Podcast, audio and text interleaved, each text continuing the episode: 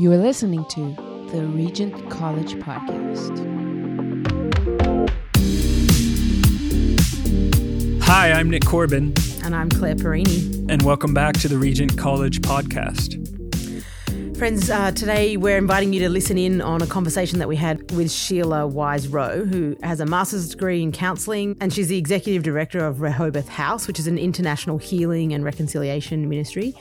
And Sheila's written a, a new book about healing from racial trauma, and it's called Healing Racial Trauma The Road to Resilience, and was uh, published by IVP. So we had a conversation with Sheila around some of the the ideas that she she raises and outlines in her book around her own experience of racial trauma and her own understanding of how that then um, impacts people and has kind of impacted the work that she's doing as a counselor and how she understands how that interacts with faith uh, and and the church and and all of those things. So um, it's a it's it's it's a really good conversation. It might be if this is not something that's familiar to you, it might be a confronting conversation if you if you've not engaged with some of um, these realities before. But it's a really important conversation for us uh, Mm-hmm. to be listening into and to be engaging in. Yeah, and the reality is that racial trauma has been around for a long time, uh, ever since there's been racism, really somewhat the dawn of man. But it's just kind of been acknowledged, you know, in this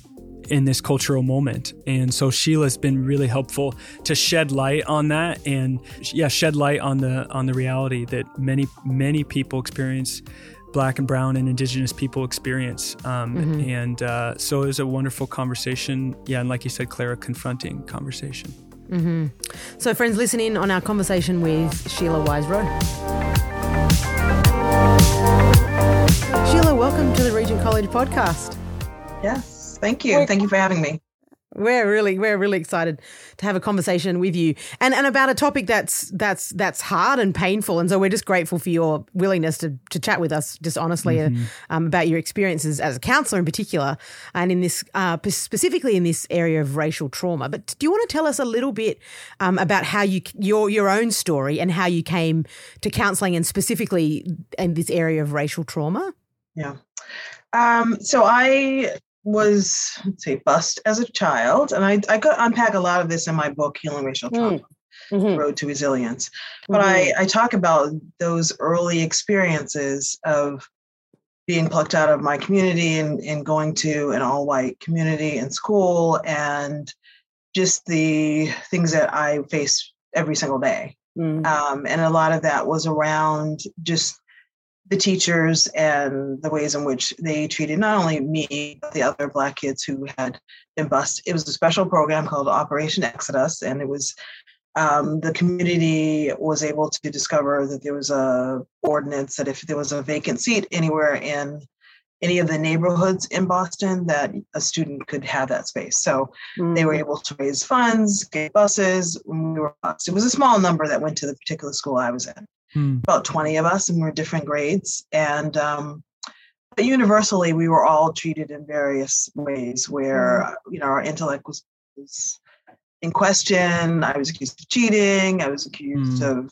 um, tripping a kid i was my sister was accused of um, things and literally had her mouth washed out with soap um, Mm. there were things that were said just in terms of our um, just questioning whether you know what is our future ultimately like do, could we our aspirations um, were they obtainable you know whether my sister wanted to be a teacher and she was told flat out that's not going to happen um, and so those kinds of experiences really kind of set the the stage for Mm. me in terms of having a lot of insecurities about Mhm.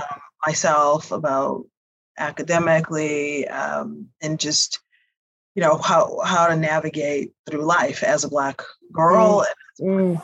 and i didn't become a christian until i was in my 20s after college so right after college um, became a, a christian and that actually was the beginning of like a process for me of Mm. pursuing healing Mm. Mm. um, I had majored in sociology and psychology, and my first job out of the gate was working as a social worker for what was then the, the Department of Social Services. So a lot of it was around working with child children at risk, and um, I worked with the Child Abuse Hotline.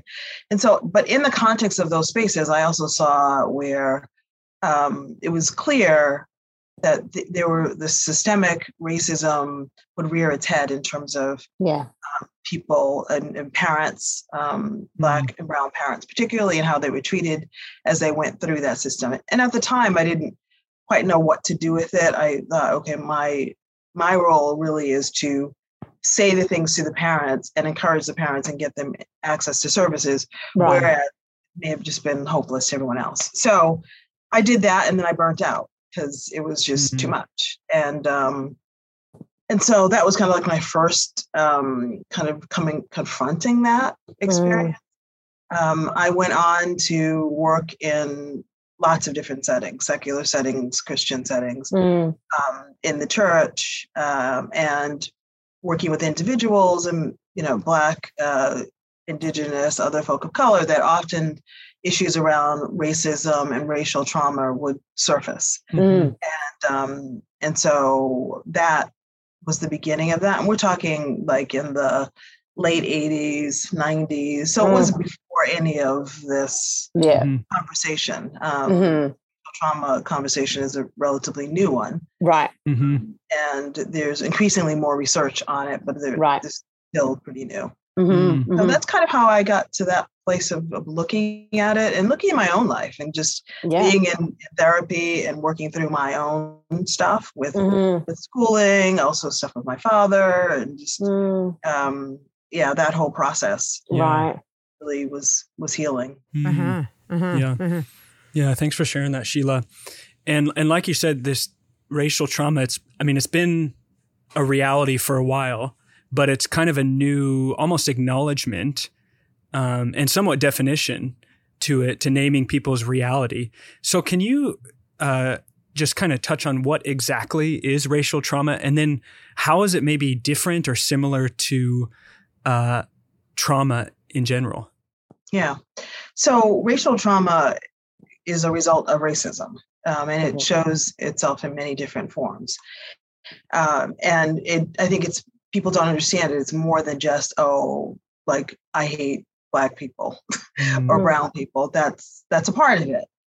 But because of the ways in which we are confronting it on a interpersonal level, it's just we experience racism systemically in systems in terms of medical care, Mm. educationally. I talked about that. Um, Yeah. Just if you think about all of the major systems, housing, who Mm. gets to live where, Mhm. um, all of those uh, places that we experience racism um, has a damaging effect on us. And whether we're aware of it or not, it does damage. And uh, one of the things that the definition around trauma, and you talked about what's the difference between the, is that it- trauma in general can be described as big, there are big T traumas and Yeah. small T traumas. yeah yeah So, you know, the big T traumas are really the dramatic, like a a death that could be, that's a big T trauma. hmm And then the little T traumas are, are there's traumatic things that happen, but they're not as, uh, not as huge. Mm. Um, and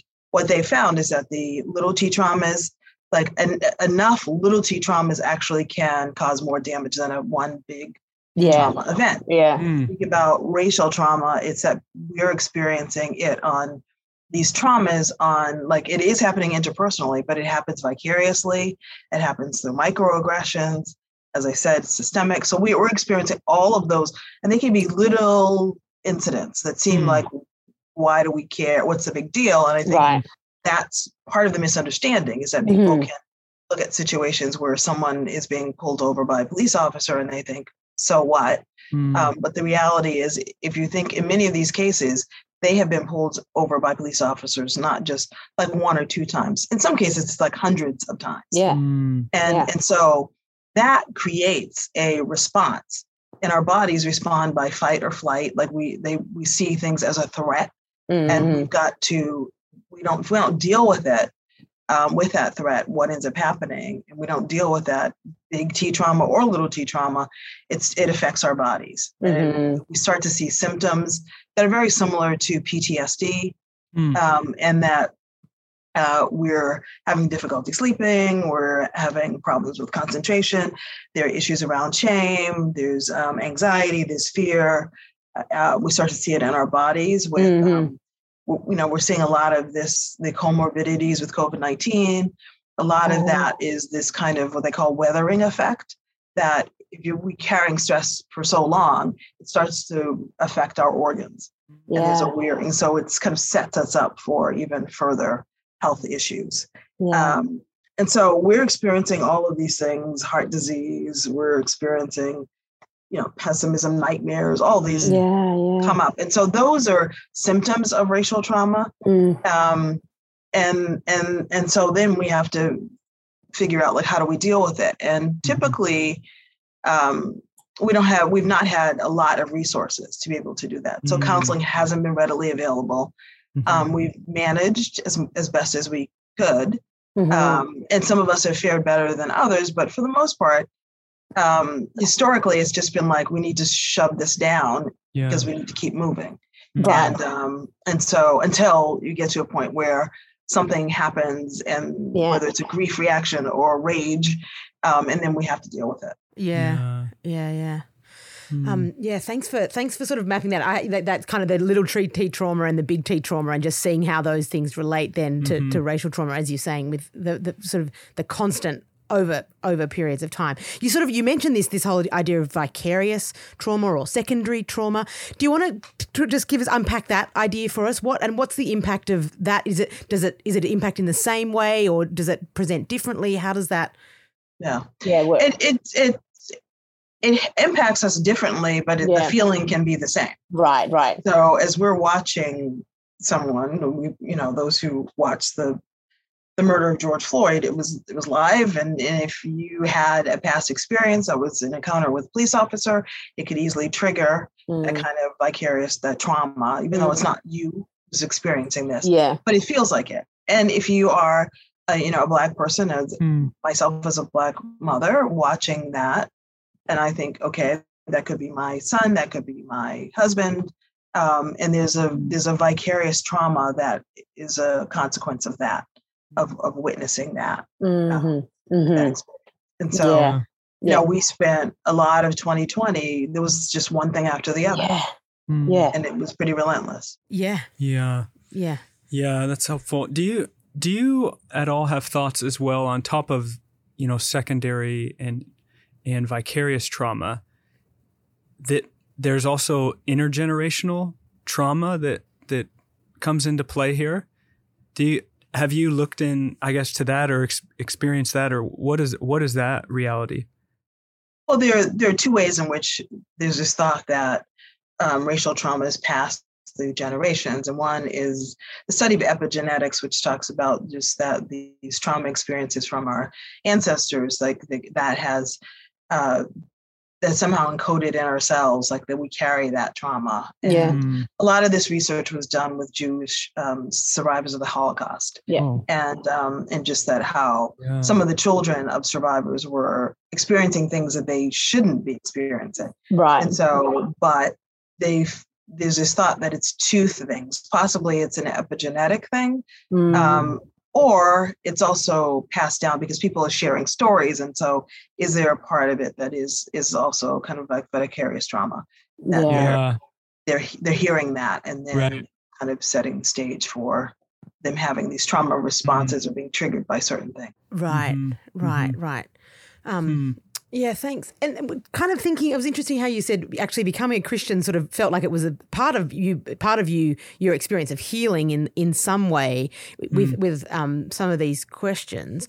But I wondered if you could kind of how has how does racial trauma either for you personally or for people that you're working with, how does that affect people's view of God and their kind of salvation and being a Christian? Like how do how do those things? How does faith interact with with some mm. of these um, realities? Yeah.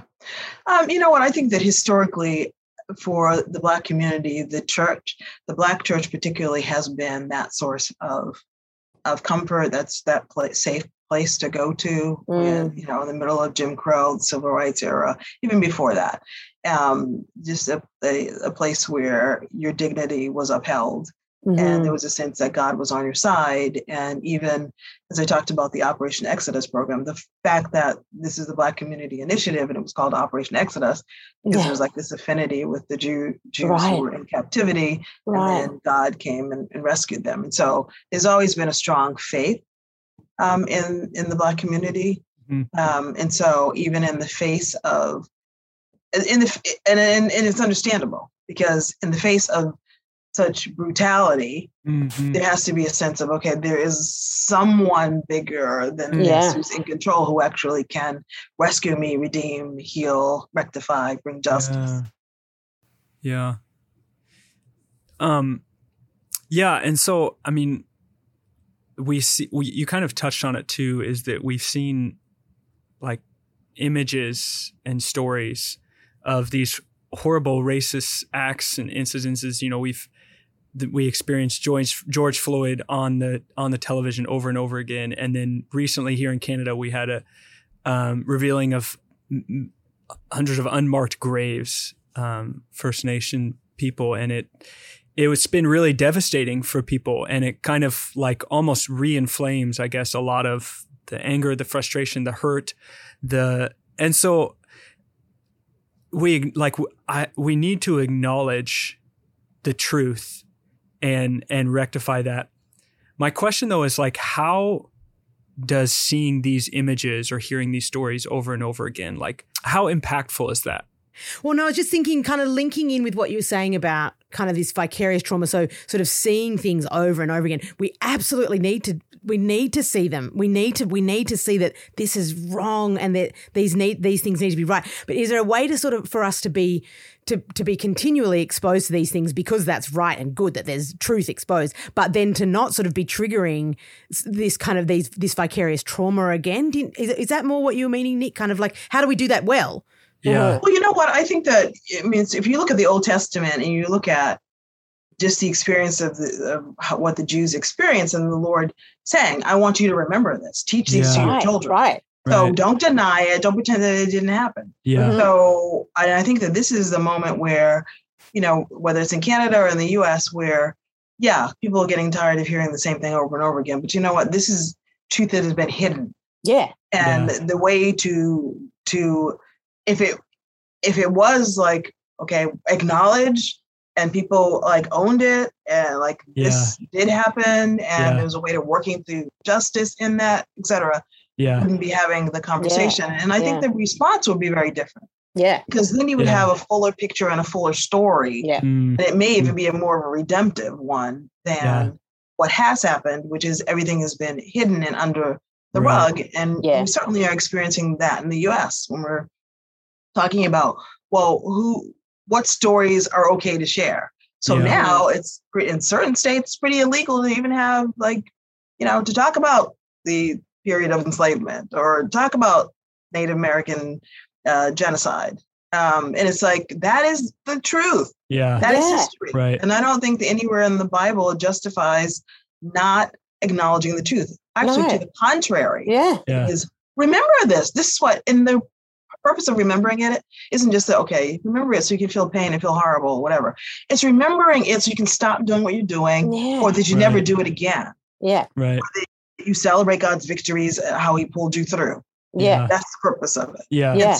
So, so anyway, Uh-huh. Yeah, no, that's helpful. I mean, I, I guess my question in asking that wasn't to necessarily say that we shouldn't tell the truth or we shouldn't acknowledge this. I'm I was just more so thinking like for for, for the communities in general, like it yeah, I guess continues to I don't I don't know if it conti- would continue to inflate like the trauma, I guess is what I was saying. I don't To Yeah, yeah. I don't think that Yeah. it does that. I think that because it's bringing it into the light and it's saying, okay, Yeah. we know that this happened. Yeah. Yeah. And so to actually have the greater population say, right. wow, yeah, it happened. Yeah. And it was horrible. yeah. like, There's something about that acknowledgement of Yeah. somebody else's pain and what they experienced and how horrific it was. Mhm. That's there's there's a beginning of healing even in that yeah. and it may be initially traumatic because it's it's you know it comes into the light and Right. i i've i've worked not just around racial trauma but with a lot of abuse survivors and Mm. often it's the same thing it's like things are brought into the light, you know, Yeah. sexual abuse that happened in the context of the family or whatever, it's brought into the light. And then it's everybody's devastated and it's horrible and horrific Yeah. and whatever. And even for the person, it's really difficult, but there's something about not carrying that burden anymore. Mm, Yeah, yeah. Having somebody, whether it is a family member or maybe not, or but a counselor, somebody Yeah. to say, yeah, that happened and it was Right. horrible. yeah. That that's that's pretty profound. yeah, yeah. yeah. you have to acknowledge and, and shed light on the truth for there to be hope and healing and restoration to come for Yeah. sure I, I wonder too can you take us through because maybe some people resonate with this and this is a very real reality for them but they've never like understood it or like even taken steps to like talk about it receive counseling shed light on it. Can you take us through the process of what it actually feels like to have that racial trauma and what the experience is like? Well, I I mean I think when you it clearly for different people the reactions are different. As you look at all the different symptoms, you start to see how that manifests in a person's life. I I talk about my own journey of, uh, you know, having those early experiences and then going to college and then, you know, feeling at certain points like, you know, imposter syndrome, like I'm not supposed to be here. Or they'll find out I'm not supposed because there's that that voice that says you're not supposed to be here Mm. um, and and so for for me for others it it manifests in ways that sometimes it affects our relationships Mm. um, it affects our relationships with our within our families um, within our community uh, and and there are ways in which we then you know because we're not openly confronting it and addressing it Mhm. we we hold it in and whether that's anger or whether it's grief and then it tends to spill out in other ways Mhm. um, and and so some of what you know dr king talked about the that a riot is the voice of the unheard Yeah. Mm. Yeah. and um, yeah it is and it, and of the unhealed as well Mhm. um, and and part part of that is the the inability to of getting that anger released in other ways Mhm. um, and to have that pain acknowledged. And so, um, because we're carrying that and we're holding on because we don't know what to do with it, um, you know, you can't hold on to anger and rage um, without having some it affecting you. You can't hold on Yeah. to grief and just in Mm. depression without it spiraling down. Right. Um, and so that's, you know, as people who would come and get counseling, those are some things that they were experiencing. It's just on a day to day basis, it was affecting Mhm. their relationships, their ability to kind of navigate things, whether it's work, um, whether it's your Mhm. schooling. Um, and so uh, they needed just to take, at least have that space where they can start to begin Mhm. to unpack Mhm. what has happened and to really acknowledge what it what happened and the damage that was done Yeah. um, because oftentimes that den- we can be in denial about that Yeah. Mhm. and think Yeah. like oh that wasn't that bad or you know, Mhm. i'm going to just laugh it off when in Mhm. fact it's very was very cutting and very Mhm. painful Yeah, yeah. Yeah. Um, thanks. And it's we, we, whenever we're on the, the podcast here, we're often t- talking to people that are sort of all over the world and in kind of different contexts and sort of where the, the realities are not necessarily the same as they are for us here in Canada or as they are for you guys in the states as well. But you've you've spoken in different places in France and South Africa. And do you want to how how have you seen racial trauma play itself out either similarly or, or differently in in different contexts? What yeah, both the similarities and the differences that you've seen.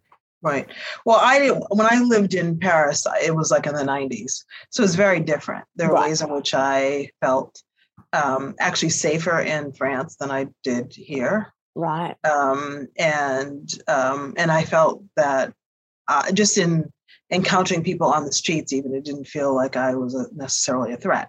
But what I did witness was that people who were coming from northern Africa and who were um, maybe they were Arabic, maybe they, but they were certainly targeted, and a lot of what um, we've experienced in America that was happening with them at that Mm. point in time.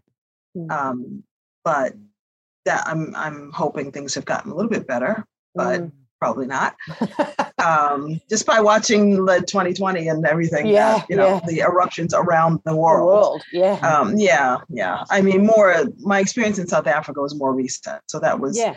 from Tell us about that. 2005, hmm 2016. Yeah. So, um, you know, definitely in, in, it mirrors America in a lot of ways. Yeah. In that, um, you know, 1994 was the Nelson Mandela became president. Mhm. we saw the, the beginnings of the dismantling of apartheid. Um, I think there's still lots of disparities in South Africa in terms of wealth and where people live and education and all of those levels. Yeah. And so, um, you know, where there have been lots of changes, um, and and I, you know, and there are people who are working hard at really, you know, that whole Rainbow Nation thing, like yeah. Yeah. that it will be real. Yeah. Yeah. Um, but what I did see was that um, in some instances, the the inability to really process um, what happened, even though the TRC happened, the Truth and Reconciliation Commission Yeah. happened, where people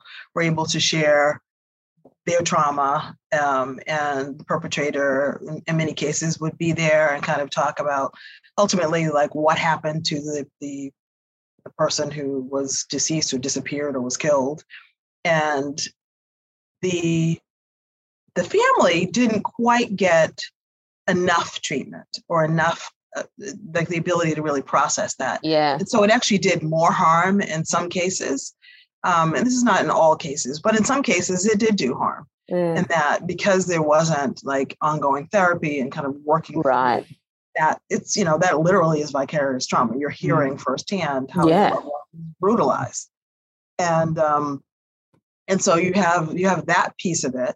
Then you have a whole another section where um some of the folk now who are young adults um and yet they grew up in homes with adults who were like in the thick of apartheid. Mm. they then began to for some because that anger and around the past as well as the present disparities and the racism that they encounter on a regular basis there's they're enraged and so Mm. there are the the level of crime can increase we see we saw that um you know and then you know i, I think that without saying we're going to deal with racial trauma because again it wasn't really a term yeah. um, uh, there were communities and churches that were saying, okay, we need to look at the impact that, um, and we would we did that. My husband and I ran um, counseling groups at the Mm. church that we were at, Mm. and and that was an eye opener because in many Mhm. cases people had not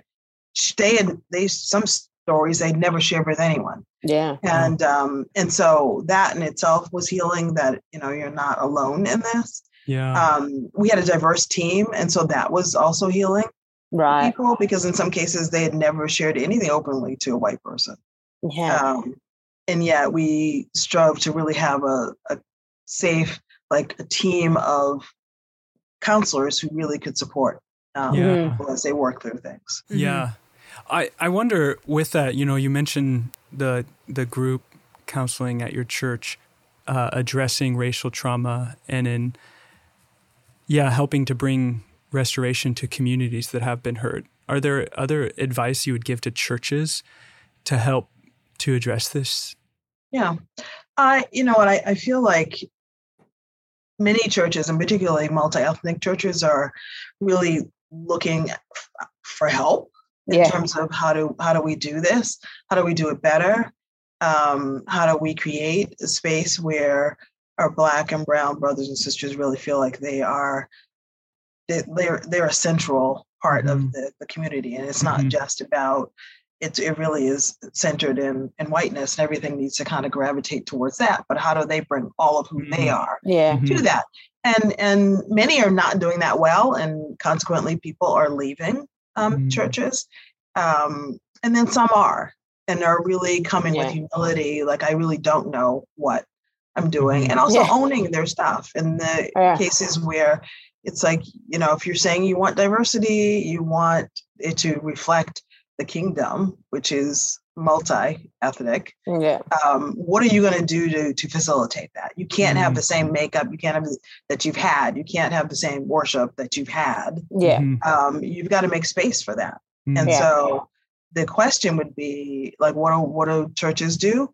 I, I, it's it's an self examination. Mhm. It's Yeah. about what are you willing to to lay down in order to have this because it's a work. It's a hard work. yeah. Yeah. It's not an easy one, No. and it's going to mean relinquishing some control, some Yeah. power, some whatever.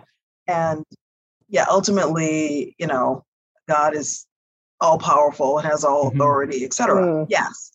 Um, in the context of our churches, though, what is He wanting? What role is it that each of us plays in that? So, Mhm. you know, as we look at that Revelation's vision of heaven, that that's what it's going to be like. So, how's that like? How's it like or not like right Yeah. now in Yeah. terms of how you're doing church? Yeah. Um, and I don't, there are certain churches that, you know, they're out and wherever, and there's not a nary a black or brown person in sight. And Mhm. well, um, and I have to say too, there's been a lot of, there's been some conversations about the black church, like, oh, the black church is, you know what, the black church is the black church because the black church was not allowed to be part of the white church. Yeah. So, yeah. Right. Yeah. so that reaction of like, well, the black church is illegitimate. You know what? No, no, no, no. The black Mm. church. I I don't think that my ancestors would have survived if that Yeah. church didn't exist. Totally. Mm. And and survive in believing that God exists and that God cares Yeah. about Yeah. the church. Yeah. Yeah, definitely. Yeah. Sheila, can I ask you a really honest question? Yeah. Are you tired of helping white people get this? Yes. Yeah. Yeah. Well, you know why? You know why I'm tired though? I, I think that I I you know what, let me just say this. I am not tired of white people who earnestly want Mm. to know, want to learn, want to to to they want transformation. They they you know, they really do. Yeah. I'm not tired of those people. Right, I am right. I am tired and I have really drawn a line in the sand. I am not interested in using an, an iota of energy for people who do not want to know, don't mm. care to know, mm. want just to argue with Yeah, me and and to go down rabbit trails like critical race theory and whatever. I'm not entertaining those. I'm not having conversations about it. I'm not. And I I have I speak all the time and I lay it straight up in the beginning. Do not Yeah. talk to me about critical race theory. Yeah. Yeah. A, you know, it, it's basically a rabbit trail. It is a straw man. Not doing it Yeah. because the reality is people are on the ground are in pain. Right. And so, what are you, what are you going to do about that? What is Yeah. God calling you to do about Right. the reality? Don't tell me system racism, systemic racism doesn't exist. I know too much. Yeah. I've worked in multiple systems, in hospitals, in schools. Yeah. I'm part of a community ethics committee for Harvard Medical School's teaching hospitals. Don't tell me things doesn't it doesn't exist. Yeah. Mm, No, I've grown up in the black community. Don't, Yeah. don't tell. Yeah. Totally. You've experienced it. You've Yeah. had And the research is there. That's Yeah. the other thing. It's not even just take my opinion, No, no. crack open a book, go Yeah. online, do Right. search. It's all Yeah. there. It's Yeah. And everyone feels it. Like that like do you know again it's not just like not just one person's experience. It's like Mm, yeah, that's what I Mhm. think that's what I'm so conscious of that that I feel like there's lots of leaders that are kind of like like you and like others who are just constantly having to have these conversations and more and more since 2020, right? So everyone's like, "Oh, oh, oh, right, this is a thing. Oh, gee, we better like we better learn something." You know, and Mhm. I feel I'm just like, "Oh, I'd be I'd be over it."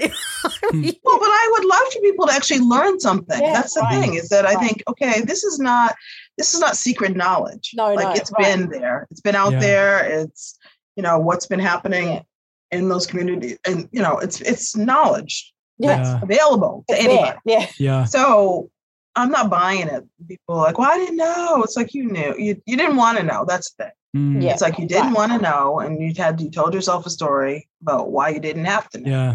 Right. Right. I, I wonder though, like, what would you say to someone who maybe hasn't experienced racial trauma Mhm. in but wants to like understand and empathize and we've kind of touched on it but with someone who has experienced racial trauma Um, you know what? I think that you have to go at the pace of the person because Mm. not everybody is in a space where they're gonna want your help. Mm, even though you can want to be helpful. mhm. Um, yeah, if if in fact, um, you know, we've we're experiencing this on a real, you know, it's relentless. It's an ongoing basis, and so you may not be the person right now Yeah. can be helpful. Right. It may be right now what what I need as a black person, as a brown person, is to just have that space where I can then process it without Mm, a critique without Yeah. thinking, well, what is he thinking or what is she Mm, thinking? But just mhm. simply, I can be real, understood. I don't have to explain things. yeah. Um, and so it Mhm, really is, it's really asking the person, um, how can I help right now? Mhm. If, if at all, If at all. Mhm. Yeah. if at all. Right. And Yeah. it may be that they say, well, you know what, I can't talk, but you can just pray for me on your Yeah, own. um, it may be something really practical that they want from you. Mm, Yeah. Um, and so I think it's really giving people space, um, you know, checking in with them. Not everybody is experiencing, and I have to say this, even, you know, black and brown folk, we're not a monolith. So not everybody is Yeah. experiencing things. And we're seeing that. We're seeing black and some black and brown people kind of being propped up mm, as these are the people who they, they give a contrary opinion and they say, well, systemic racism doesn't exist and all that. You know, whatever. Mm. but but the reality is for those that are in pain, um, the question then becomes as a church community, uh, how do how do you minister to them, care for them well? Yeah. And Yeah. and I think that people, you know, people know what they need in that moment. And so whether it is that they need an affinity group in your church, hmm it's their choice to do that. Mhm. Um, Yep. And I think that's another one. 'cause Mhm. Lots of people freak out because it's like, why do they need to meet by themselves? What is Yeah. that all about? It's just kind of like, okay, you know what, really? Yeah, he was like, "You guys have been meeting by yourselves for the longest time. Thank you. Thank you. You have been meeting, Meeting- and yeah. nobody's questioned All that you at white all. people have been meeting by yourselves without us for a long time. Yes, yes. All of a Yeah, that's what I no meant. Sorry, I was, I was speaking on behalf of. Yeah, totally. Um, Uh-huh. Yeah. So, yeah, yeah. Well, and we're we're seeing that here. So at least in Vancouver as well, with um a, the the rise in anti-Asian racism here in Vancouver, like a seven hundred percent rise in the last year. Mhm. It's insane. Um, and like our, our Asian, our kind of basically like kind of lots of the second generation kind of Asian Canadians in particular, but and, and there's and there's happening in the states as well. I think with some of the Asian Americans, but Oh, yeah. that yeah, that sort of um yeah, sort of seeing and th- that that that community had not has not been as has hasn't said much. They would you know there's and they're finally saying not like enough, like no, and so we're sort of that's that's our context here is more sort of seeing um, some of those realities as well as our indigenous um, realities, sort of um, yeah, lots of people trying to and the yeah affinity groups and people wanting to actually be understood and not be helped by white people. Just let us just talk and kind of feel heard and understood. Um, Mhm. Yeah, I think that one of the things that um, in the book, I, my focus really is on Black, Indigenous, other people call it Asians, Mhm. Latino, the whole, you know, the whole Mhm. gamut, and and that for some, the whole issue of being a model minority uh, like factors in, particularly in Mhm. the Asian community.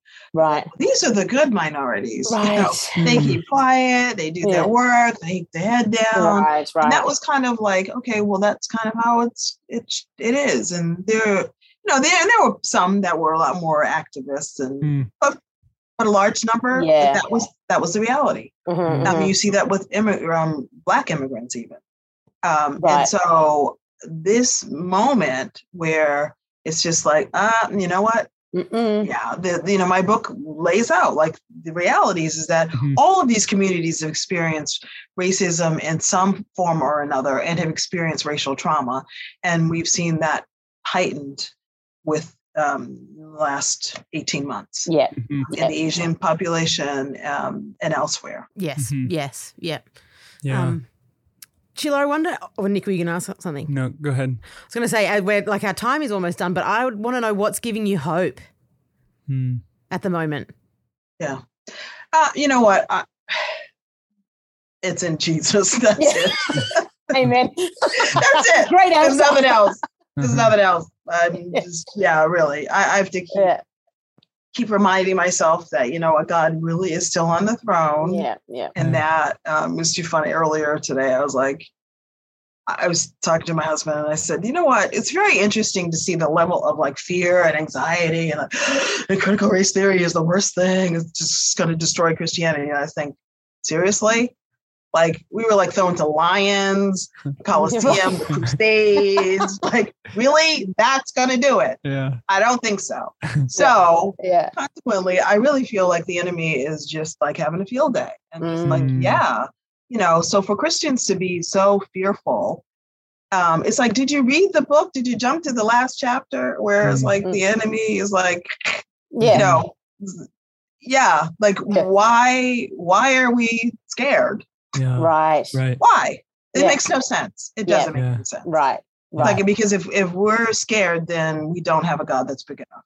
mm-hmm. He's, Mm. he's not big enough to, to handle Mhm. this stuff. Mm-hmm. Mm-hmm. He's not. Yeah. So so I'm I have to remind myself of that reality that God Yeah. is on the Yeah. throne, and there are ways in which, you know, even on small small ways, I have to appreciate what God is doing, the transformation, the things that we saw happen in 2020 that Mhm. people have been working on for decades. Decades. Yeah. Decades. Suddenly it was like, oh my gosh, we got to do this. Yeah. It was like, good, well, good. Get we'll get that done. Let's Yeah. get that done. Yeah. And now let's get things done more quickly Yeah. um, shouldn't be like 10 years and then or 20 or 50 100 400 Yeah. um, until something blows up um, but but i feel like you know every day god is doing something Yeah. he's doing something on the ground very small ways in communities things that we don't see it's not in the newspapers people are going about their business uh, and they're going about transforming their communities and i feel like Mhm. in so many ways uh, it can feel like because we don't see things in the news people can feel like Mhm. well why is the black community like why don't they care about blah blah x it's like you don't know what the black community is feeling Right. or doing because you're not paying attention and it's not you don't see it on the news so you think it Mhm. doesn't exist but the Mhm. reality is god is moving and he has been moving in black and brown communities and around the world god Yeah. has been moving because the increasingly christendom is black and brown that's Mm. just the reality Yep. Mhm. that's the reality Yeah. so um so god is in is meeting us and i just need i just keep reminding myself of that fact Yeah. And then Yeah. i ask what is my what is my piece in this what Yeah. what is my role what little piece do you want me to contribute Mhm. and help Yeah. me to do Mhm. that That's, that's like a mic drop moment right at the end there, Sheila. It's beautiful. Thanks, Sheila. yeah, well, thank you. Thanks for talking to us. Yeah, Mhm. again, like talking to us again about things that you're Mhm. talking about all the time with people. Mhm. Um, we really, really, really appreciate it, and yeah, are grateful for your time and for Yeah.